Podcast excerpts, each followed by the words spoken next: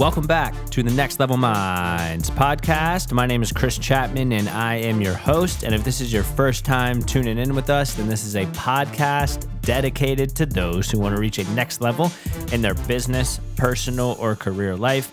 Every other week, I'm blessed to sit down with a fully qualified guest, entrepreneur, content creator, or mover and shaker in their industry, and really walk through their story, how they have gotten from point A to point B and overcame various adversities along the way. Now, before we dive into this week's episode, I want to reiterate my main goal, which is to impact over 1 million people. So if you have not done this already, please take the time to subscribe to Next Level Minds on Apple Podcasts so you can get updates on recent episodes and take the time to share this episode with a family member, friend, or colleague who you think could get some value out of it. And lastly, if you're really feeling special, drop a review of Next Level Minds on Apple Podcast and let me know what you think. As the more reviews I get, the higher on the charts that this podcast will go on uh, the business category. Now, on to today's episode. I am sitting down with Scott Podmilsack. Him and I first met in September of 2022. Once we started talking about business for a few minutes, I instantly knew that he'd be a fantastic guest for the podcast. The reason being is he founded Strategic Business Systems in 2000 with zero dollars in outside funding. At the time, they specialized in IT infrastructure professional services. And the reason I say at the time is because in 2008, SBS, Strategic Business Solutions, sold to a public company, Brocade Communication. So he had a successful exit within eight years. Scott currently runs multiple different companies today, which he's actually going to chat about in part two when we chat again. So this is just part one of a two part episode. I'm super excited to sit down with Scott and dive into what it took to start his business, the resources he utilized, the uh, lessons he learned, the skills that he implemented, and the whole nine yards of entrepreneurship. So, if you're excited to learn about business, if you're excited to learn about how to get a company off the ground, then this episode is definitely for you. And as we like to say here at Next Level Minds, your mindset is your greatest weapon for the battle of success.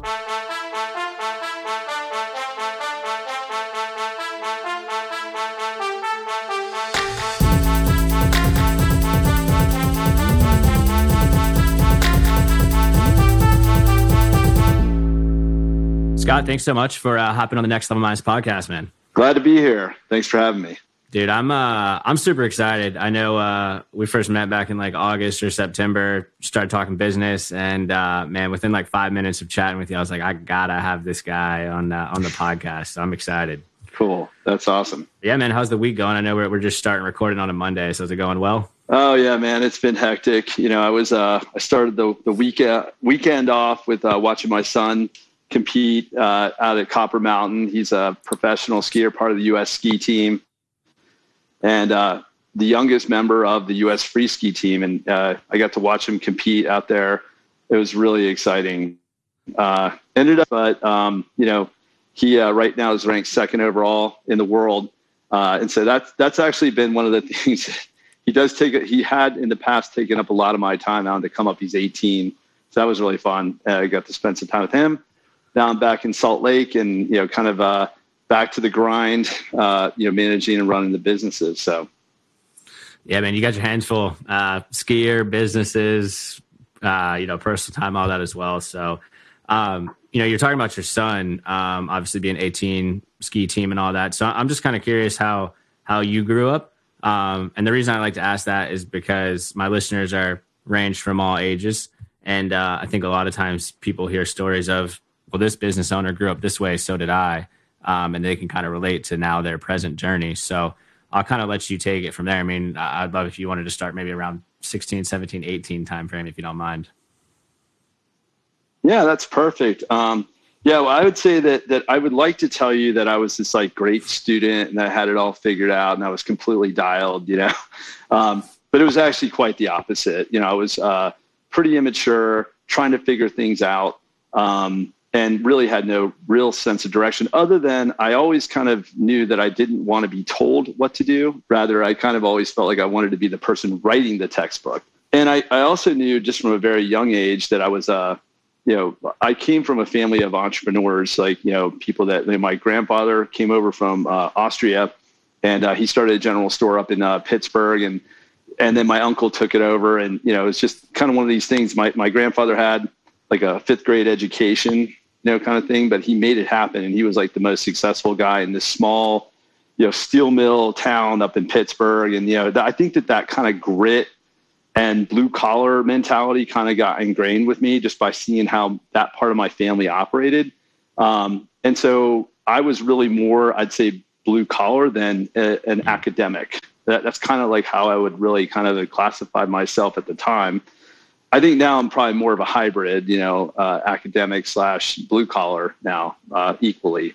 Uh, but I, I, grew up at Oakton, uh, Oakton, Virginia went to Oakton High School, went to James Madison University.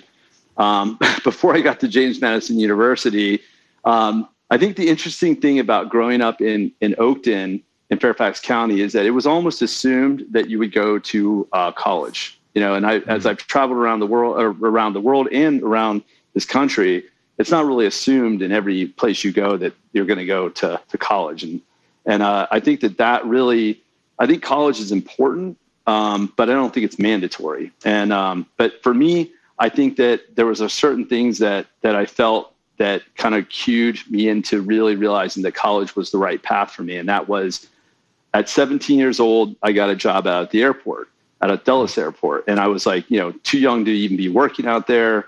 You know, they, this is pre 9/11. You know, so I was out there, you know, working out with these big, huge airplanes as a baggage handler, and and you know, really was not destined at that point. I was going into my senior year in high school, not going to be going to college with my grades and my SATs. It was like I hadn't even really like considered that as an option because my grades were just so bad and so unmotivated. Um, and so, but going to work in that type of environment with among men, you know, so I was like a boy and working yeah. with all these men that had families and were working their asses off and you know in, in all kinds of different weather and conditions making very little money honestly Say at that time i think since then but you know they were making like you know very little money and I, that was kind of eye-opening for me so at that point you know doing that for a year i got highly motivated to kind of get my act together and kind of you know at least kind of do some of the bare minimum things i think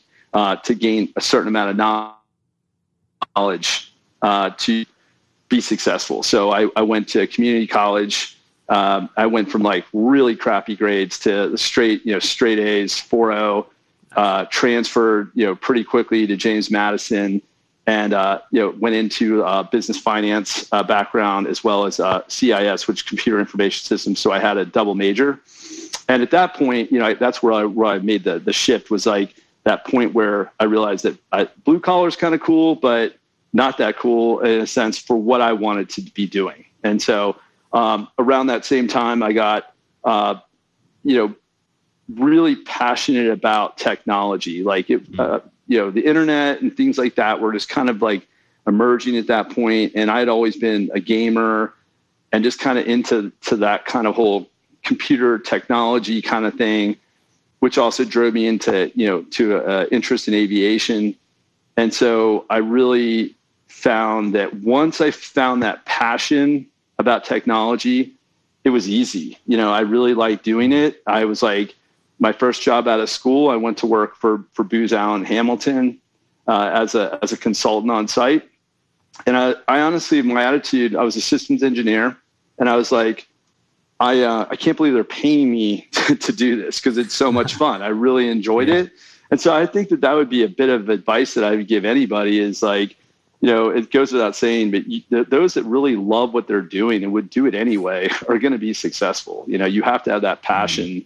And uh, I really was so stoked about um, the field that I was working in. I, I went and bought all these different computer servers, and I had this whole like computer like network thing set up in my house. Uh, that you know, it was like I'm serious. I had this, these big computer racks, and I would just run all these different scenarios. Uh, had a had a T1 line at the time, which that was really fast back then. Coming into the house, and I just thought I was like, uh, you know, Mr. Uh, techno guy. I just really had a good time with it. So um, but yeah, so I went from that and um, you know went from there to another uh, defense contractor and uh, was working on their one of their internal teams, and I just kind of realized that um, you know I could do it better uh, than mm-hmm. them, and essentially what these companies like Booz Allen, I mean, they're great companies and everything, and um, but I I just realized that they essentially bill like law firms, right? So they're uh, the more people that they have billable on site, you know, they're taking a percentage and they may add some value, but I didn't feel like the value that they were adding was really probably more their name than maybe some of the processes or or uh, uh, procedures that they were putting into place for that client, and they were charging astronomical amounts. So at that point, I kind of realized that it, I needed to go my own route, and I ran into a friend uh, down in Old Town Alexandria, and he's like, "Hey, you know, I can help you, uh, you know, uh, be a billable consultant on site with your own company.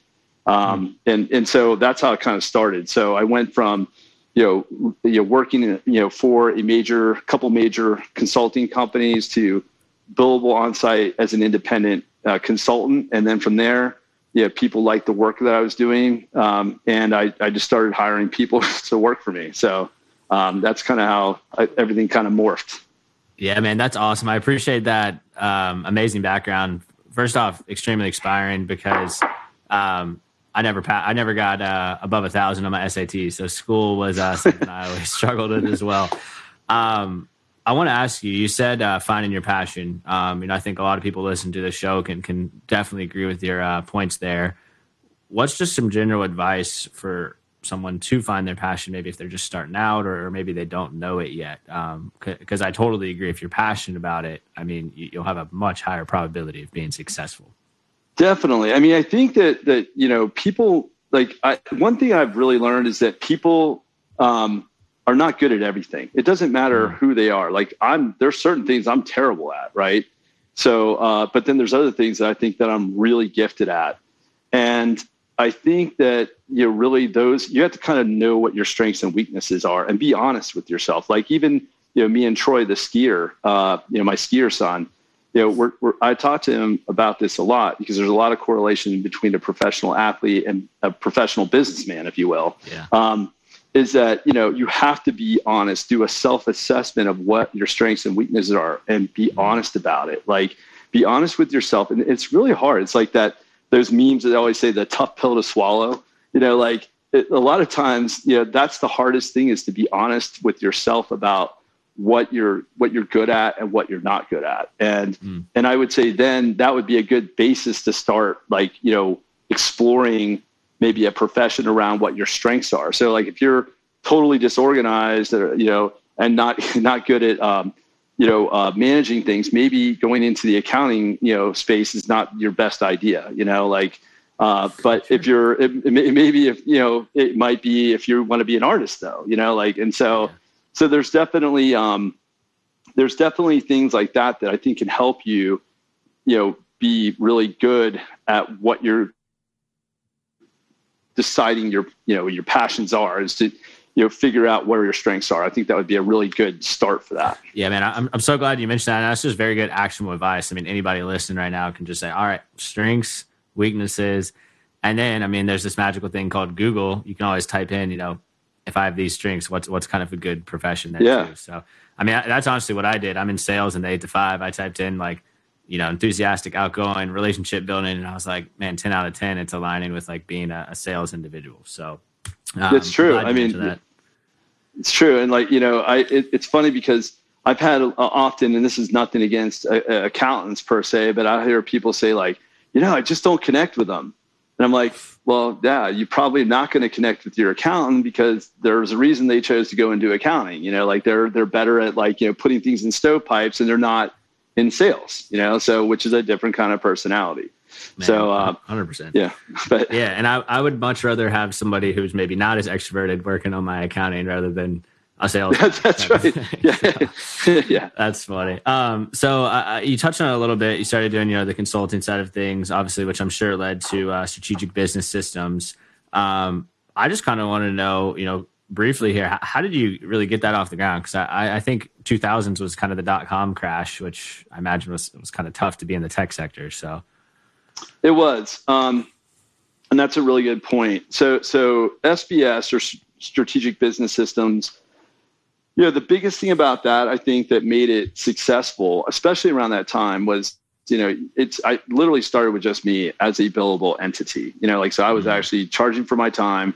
And then I, I was at like different places that ended up collapsing, like MCI WorldCom. I was there before that went down the tubes. But then a couple other places like American Red Cross. And um, I ended up like while I was at Red Cross, I started, and this is going to be crazy. It's before like cold calls, like they were annoying at the time, but like now they're really annoying.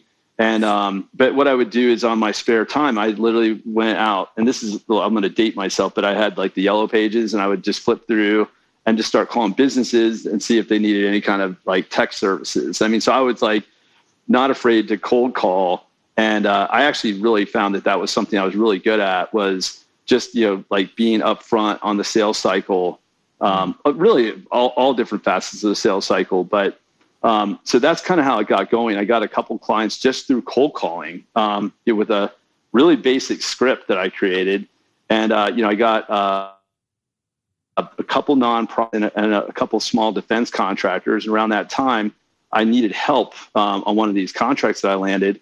Um, again, these were small, um, and it was like uh, I had to actually I needed help, so I called my old my old uh, fraternity uh, brother Gary Long, uh, really good guy, uh, and definitely um, you know uh, he was super impactful in my life as well. Love the guy still. We're still super homies.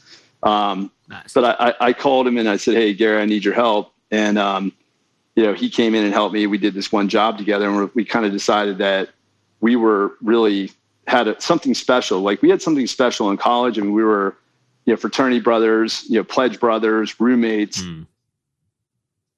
I mean, we're super tight. There was that trust there between him and I, you know, and like we'd been through a lot of stuff in school and through the fraternity that we just wanted to do something together at that point. So um, along that along those lines, um, I uh, ended up um, having an opportunity to add some headcount at American Red Cross, and so um, we put Gary. You know, Gary agreed to go on site there and work there as a project manager and then we from there we and him and I were like I would say we're we did a really good job. Like customers loved us because, um, and I'll speak for myself and not for him necessarily, but I'll just say that when um, a client had an issue, I really was I was good at consulting. I was good at solving you know marrying um, technology to business problems uh, and fixing things like that.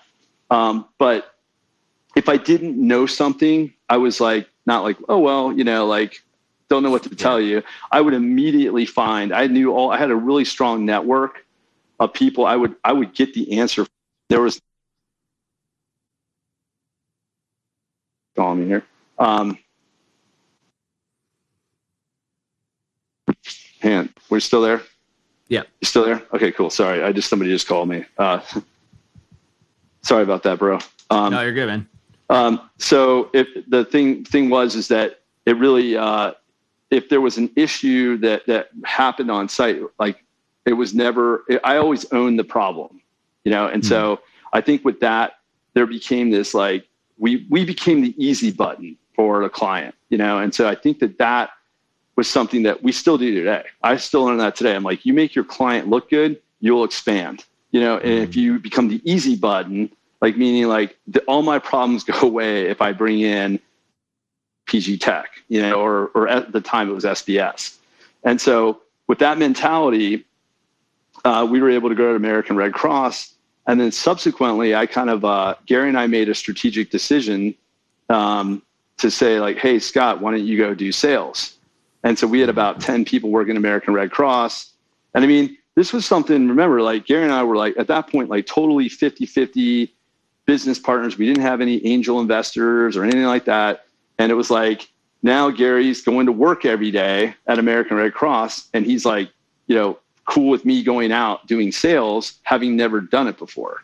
And so what's really cool is within the first six months, I signed a contract with Northrop Grumman and I signed a contract with uh, Dell Computer.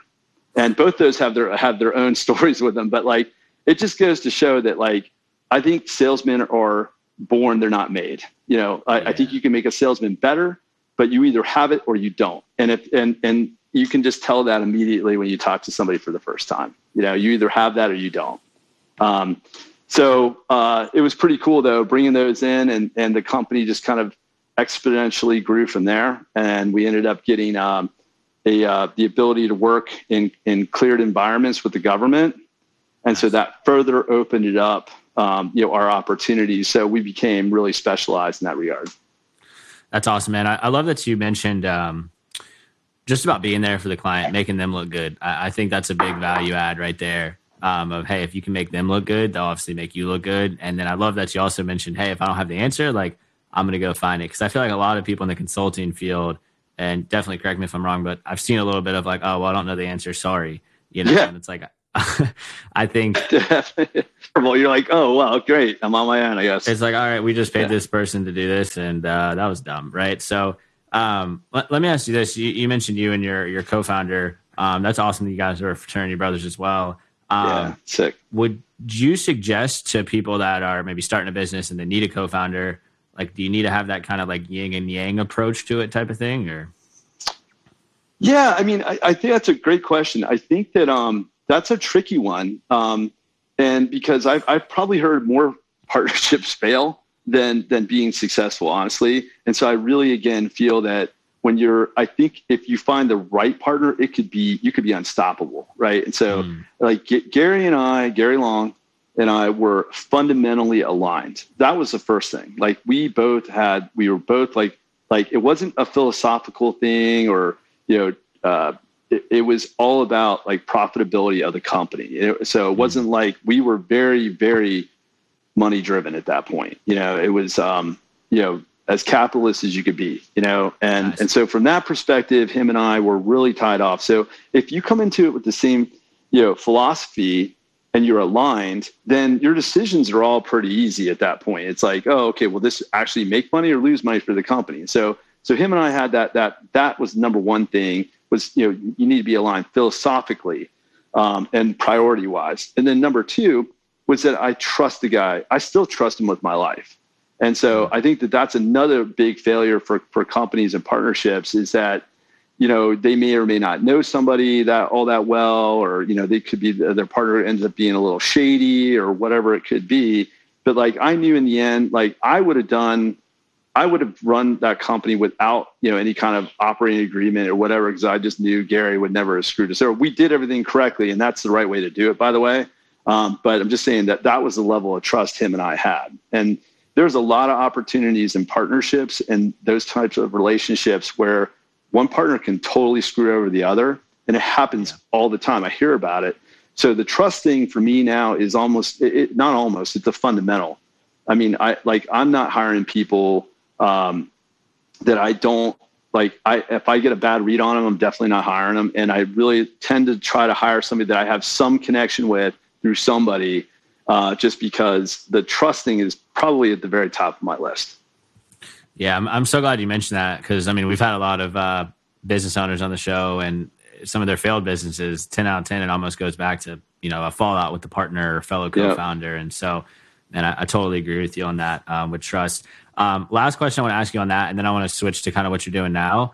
Um, can you uh you told me the story when we first met of how when you guys sold you were in like Vegas or something.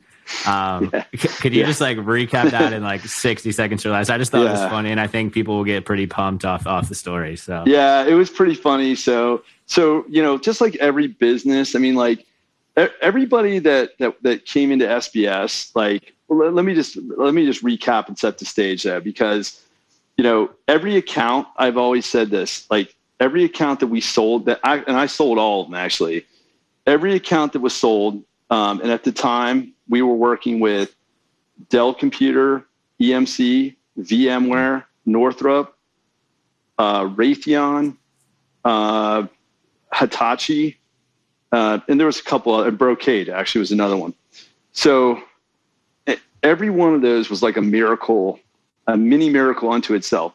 I mean, there were so many things that it took to get those accounts. and to be there and, and to get the right pricing, to get the right mm-hmm. contacts. A lot of these were cold contacts. So everybody that that was a part of SBS when we sold it only remembers the good times. And honestly, there was a lot. I remember all the hard times. Actually, all I remember is like it was like you're fighting in the trenches. I always see like those movies of like World War One and the trench warfare. That's what it oh, felt yeah. like. Honestly, every day, wow. like just going like, yeah, all's quiet on the Western Front. That trench warfare. That's what it felt like because, and that that was at least the mentality that I applied to it was like, you know, street fighting like mm-hmm. let's you know like do what we have to do to win these accounts and we were super aggressive and um, so at the end of the day when we got to the end of the road honestly it was a, it was a bit anticlimactic i was honestly devastated after we sold the company because i was like you know when you're fighting every day and really yeah. trying to grow things and you lose that it was terrible but um, you know as a as a person that i'm not doing it even though i talk about money as being the basis it's not it's not for the love of money. It's just it's like the it's the gauge of success of how yeah. smart you executed. And that's what I like about money is that it shows you that you were able to play the game better than everybody else. And so that's that's uh, kind of an important point. But to go back to your your question about Las Vegas, yeah. So it was funny when we when we sold the company. Uh, you know, the we sold it to Brocade Communications, now part of Broadcom. And what made that that sale kind of unique was that, um, as I mentioned before about a lot of these consulting companies, they add what our company at SBS added value in is that we literally had um, about 200 engineers that work for us, consultants that work for us. They were employees, and we provided all this cross training to them. So uh, we had focused solely on data storage and a lot of the little secondary uh, technologies that go along with data storage. And it was on a professional services uh, level. So we were just doing professional services for all the major, all those com- companies I just mentioned. We were doing third services for them. So like HP would uh, would contract us out, subcontract us out to install their products, and VMware would do the same, you know, and so and what made us strong was that we provided cross training amongst all of our engineers on those platforms so that you know we had like a really i actually was second to none storage practice in the world i think at that time like there was nobody else that had a concentration of data storage professionals that were solid on all those platforms like like our company was which is why brocade communications came back and said hey you know we're we're actually this this uh you know really a hardware company, but we want to get into services. And that just so happened that their product was very complimentary to all those clients that I mentioned. Mm-hmm. And uh, so so then that's why the acquisition happened. So we got really good money on the company, enough to retire. And uh, and somehow just it worked out that we were in Vegas at the time. And I remember uh, you know, Gary was like, dude, he's like, I know you're going to try to get me to go buy a Ferrari and, you know, like this and that. Cause at the time, the Wynn had a Ferrari dealership. But yeah, we went down. Um, like when the when the money hit our account, we went down to the uh, the Ferrari dealer, and uh, yeah, it was it was it was uh yeah we we had had a few drinks. You know, we walked in there, yeah. but it, it was kind of funny. We we ended up both buying Ferraris, and then as as kind of the the the night went on, I started kind of like it started dawning on me. I was like, dude, you just bought a Ferrari, like, and you know, you live in, you're, you're moving to Park City. I don't think it's really going to be a good match, you know. So anyway, the next morning I woke up, I was like, I saw the the all the paperwork on on the hotel uh, table and I was like, oh my God, I, I don't want this thing, you know, like, so, yeah. so I called him back and, and they, we, uh, we, I got out of mine. I think, yeah, Gary got out of his. I don't know how he got out of his, but I just said, look, man, I don't want it. And, you know, I probably had too many drinks when I bought it and they let me off the hook. So, yeah. Um, I, I just think that story is funny because it's like, I've definitely made some purchases like that, but not, not a Ferrari, like a, like a hoodie or like a shirt. And I'm like, oh, man, I don't want this anymore. And I just thought that was the funny part of your story. Like, bought a Ferrari, kind of regretted it, returned it the next day, type of thing. So, it, well, that okay. So that one I bought, and then so in its place though, I never told you the second part of the story. No, which was I had this great epiphany that I needed this like monster truck because I was living then at Park City at the time, and um, this there's this truck that was manufactured called a sport chassis, and essentially it's like kind of this Frankenstein truck that Daimler, Chrysler, and uh, and Mercedes Benz kind of collabed on it, and it was like this um, basically this monster truck sitting on a Freightliner chassis, like 18 wheeler mm. that had like a truck bed on it, and I mean it had like air brakes, and it, the thing was I can't really even do it justice to how big it was, but if you ever see like an 18 wheeler driving down the road, that's how big it was. I mean the the trailer was I mean the, the cab was that big. I bought that truck thinking that I needed it, and uh, I met the guy at the Salt Lake City airport you know, as he delivered it out.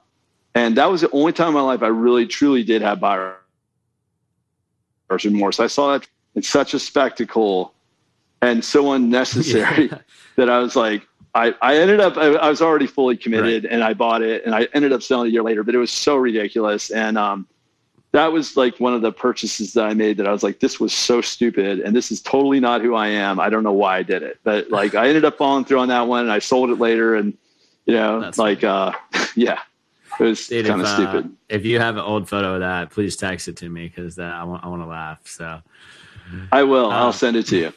So what are you, what are you working on now? I know we talked on the phone a little bit previous, uh, prior to the episode. So, um, I'd love if you, yeah, um, so, so, um, just to kind of back up there and say like so after i sold the company i took like probably about seven years off something like that and that i used that time to coach troy troy podmilsak he's my he's the skier son so i took that time to coach him into uh, you know till around when he was about 12 so my time was like you're when you're raising a championship anything uh, you know, whether it be wrestler or baseball player, it, it's very time consuming. And I feel like the, uh, for him, the skiing was really time consuming because it would take us to New Zealand, you know, for like three weeks or mm. to Europe for like a month. And so I really didn't have any options to go um, to really work anywhere else. So I ended up um, uh, going from there, realizing that, you know, he needed professional provide. So we ended up finding some good coaches for him. And, you know, like I said, he's on the U.S. team now. He has a great coach. His name's TJ Schiller, X Games gold medalist, awesome guy. You should have him on the podcast too. He does these things. He's a good guy uh, in his own right. Um, and then, um, you know, ended up, uh, my, my father was a, a government guy. Um, and he had started um, a very small consulting company. I had actually helped him start this um, you know, back in, I want to say right around the time SBS got started, he left the government and kind of started his own thing. And he never wanted it to be big. It was just small. And he was doing some geospatial and uh, analytical, uh, data analytics type thing, uh, type work. And I thought that would sounded really interesting since my background was really data storage and there, you know, obviously geospatial and analytics you know, have a data storage background. You know, they, they're that's part of the, yeah. the solution. So I kind of saw a good fit there, and so I ended up buying my father out. I came in and just said, "Hey, I'll I'll, I'll buy the company from you." So I bought it from him, and uh, at the time it was like you know ten employees, something like that. And I uh, I ended up bringing in my old team, uh, mm. like I'd say the best of the old team. Um, uh, minus uh, Gary Long. Gary Long, you know, it's like hanging out, like he has his own thing going on. Yeah, yeah. We just thought maybe it'd be better just to kind of split up on this one. And so uh, I have some really good good people working for me now at PG Tech. It's uh it's a little bit of the same kind of flavor to it. It's still consulting, nice. um, and it's uh it's mainly around you know private uh, and hybrid cloud uh, technology, especially like uh, from a migration, implementation, and ongoing operation perspective.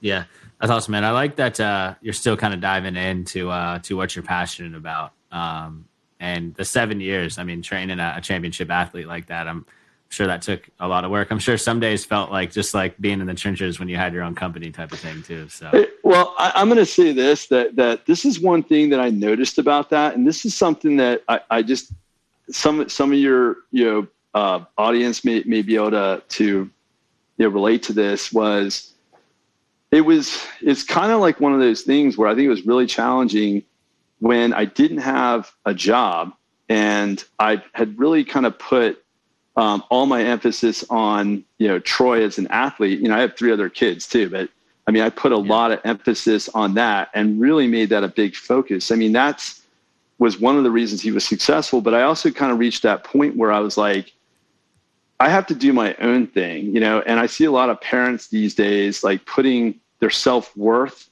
into their children, and it's like mm-hmm. they're not doing it themselves.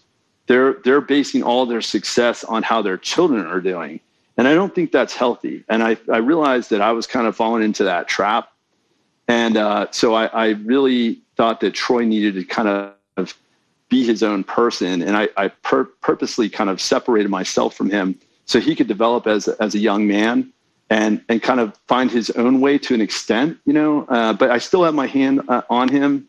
But I, I, I really wanted him to develop his own self, and I I have similar stories for for Jake, who you met, who's playing yeah, yeah. you know NCAA yeah. lacrosse, yeah. So and it's like um, you know he has a similar I have a similar story to him. But I guess my point with that is that sometimes less is more as as a as a you know man to a son or a daughter you know you don't want to be the helicopter parent um, and i felt like you know i did that you know for a, a, time with with all the kids really and then realized that hey i think that you just got to let them have a little bit of space and i think everybody will be happier and then the, then they really will like like to your earlier question it'll allow them to find their passion not your passion you know so mm. Man, that's so true. I'm really glad you mentioned that, and it also gives the kid the the um, space, if you will, to kind of learn on their own, fail a little bit, get their feet dirty, rather than the helicopter segment you just mentioned there. It's like if they avoid failure, they're not going to learn, type of thing. So that's right. I mean, and it, and if you're always there, what happens when you're not there? You know, like I mean, Troy's had his best results whenever I'm not around. You know, it's like it's been awesome. He's done well when I'm there too. Like, but he he's like immune to whether I'm there or not. And my oldest son, you know, Jake Jake Podmilsak, he's doing really well, and, and he's done you know similarly in lacrosse. And um, you know, again, I was I just again, there's a lot of lessons as a. It, there's a lot of we could do a whole podcast on you know training elite athletes and and you know how it relates to your you trying to manage your business and so forth and trying to balance those things. It's really tough. Yeah. No man i, I totally agree. And i'm sure we could have a whole separate episode on that. So um i want to ask you a, a, a, kind of final question um, unless there's anything else that that we didn't touch on that you want to um, chat about real quick uh, no i'm I'm good. All right. I mean, I have I have so much to say, but but I'll let you let let you kind. No, no, you're good, man. I um knowing how good this episode was so far, uh, I imagine we'll do a part two um at some point in uh, in 2023. So. Um, yeah, I'd like that. So you know, my final question that I always like to ask is, uh, if, if someone's at a crosswalk and they're like, "Hey, I, I kind of recognize you from Chris's podcast. Would you mind giving some, you know, advice to me? I'm, I'm about to start my own company. I'm, I'm trying to get started in entrepreneurship. Crosswalk's about 30 seconds. I mean, what, what would you tell them? Uh, I'm going to say um, I have two things. And it's, well, I have three things actually. Now I'm going to save the, uh, actually, I'm going to stick right. to two. Um, if, if we're talking about, um, and we're talking about somebody that, that's getting started in business. Is that the yeah, question? like, hey, I, you know, I um, just started in business, looking to learn. I heard you on Chris's podcast, but you know, I'd love uh, yeah some advice. Well, I would say that some of this would be pertinent to. Um, actually, okay, this is the my my number one bit of advice. Wants to be I'm going to say for a budding entrepreneur, somebody that wants to get their own business started and get things going. I would say one of the number one precepts to start with a fu- foundational fundamental thing is don't go into credit card mm. debt. Do not go into any sort of debt. Um, and because that's that's the gotcha is that all these that, that's why when you're in college and the, the credit card companies hit you up and it's so easy to get credit and so many so many young people get into credit card debt they're living the kardashian lifestyle they have the awesome car the awesome ride they're living way beyond their means and guess what when the opportunity presents itself for you to follow your passion, you're in debt, pal. You're not going to be able to do any of this stuff. So you're essentially like in in um, you're indentured now to that credit that you have, and uh, you've got to service that debt. So you're you're less flexible in that regard. So that's just a bit of advice that I would just like to tell people, not to sound like a dad, but that's really like a really important point that whenever I went and, and I was, uh, was starting SBS at the time, I had zero debt. And I actually had mm-hmm. some savings, which is kind of, I think, unheard of for, for anybody that's, that's young. And, uh, and part of the story there is I had to, uh, how I ended up getting into the black on that is I had this 1985 uh, Jeep CJ7, which I was devastated on, but I was like, I had, I sold it, made all this money on it. And, uh, and essentially use that money to kind of help um, you know start the company. You know that that was like kind of like my buffer. So you need you know it's not good enough just to have like not be in debt. You got to have a little bit of buffer too to, to pay pay the bills. Um, the other thing that I, I, would just say for as in general part of my success that's really important it may not be as relevant to people just starting out but as you go it's really who you surround yourself with right? So mm. for me like I only have people. I have a very tight like inner circle. I mean, it's so tight, and it's like I'm very particular about who comes in. I mean, I get along with uh, everybody really, and I enjoy um, meeting people. I really, you know, at times I can be introverted, but I really am more of an extrovert, you know, and I really do like meeting people. But who I let in to the inner circle is very limited, and um, that includes in, in on the business side of things too. And so I feel that like in order to be successful that I see so many people um, they want to do it all right? They want to do like you see these like these these business owners are like well if you want it done right I got to do it you know like so, you know and, and that's like seems like the mentality but it's such a small minded mentality you're never going to be able to scale the business that way. So what, what I really strive for is to to really build good teams teams that, that are symbiotic that everybody's kind of driving to the same goal that then and that we all trust each other. There's not this backstabbing that, that, you see so often. So creating a really good culture of people that trust each other that are fun that work hard play hard kind of thing. But in the end when you hire people like strong teams you create this what i call a force multiplier. You know you have you've kind of replicated yourself.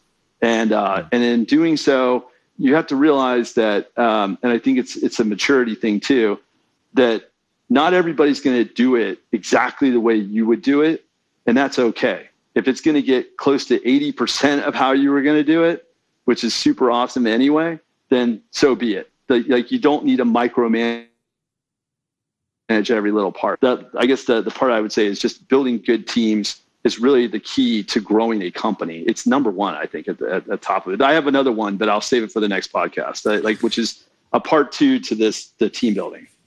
Dude, I, I loved all of that. Um, my two favorites were who you surround yourself with. I actually just got back from a weekend trip with just some really great friends of mine who are in my tight inner circle. We planned out our goals for 2023, everything that we're going to do. Um, and we just talked about how you should uh, kind of audit who you surround yourself with. And then last point that you said about the team, that's awesome, man. Because I think a lot of business owners try to do it by themselves, and then it's just not scalable unless you have a good team. So yeah, it's it's so important. But I have uh, several other points, but but we can save yeah. it for part two. And um, yeah, no, hundred um, percent. Where uh, where can people yeah, connect with your? You got a website, or is there anything that you uh, just just just through? Um, yeah, they can they can check out so uh, pgtech.com is the main is the main source. Um, and you know, we didn't even get a chance to really talk about the freeze dry operation, uh, but uh, we'll save for part two. I'm launching a uh, a B2C uh, dog food company uh, that will be a brand off my freeze dry company, and I'm really excited about it. I think it's a game changer. Uh, it, it's a really unique product, and um, i look forward to coming back and talking a little bit more about that. But yeah, go www.pgtek.com eh, for uh, PG Tech. Part two, man, we're we're diving into the freeze dry deep, and then I also want you to talk more on the the team uh, side of things as well. So leaving everybody with like a little cliffhanger here, but we're 100 percent going to do part two. I love it. I'm looking forward to it. Awesome, man. Thanks for hopping on the show. Hey, Chris, I'm really stoked you invited me. Thanks. Well, that's it, everyone. Thanks again for taking the time to tune into this week's episode of Next Level Minds. Be sure to be on the lookout for part two, which will be dropping soon. Other than that, I hope everyone has a fantastic week ahead.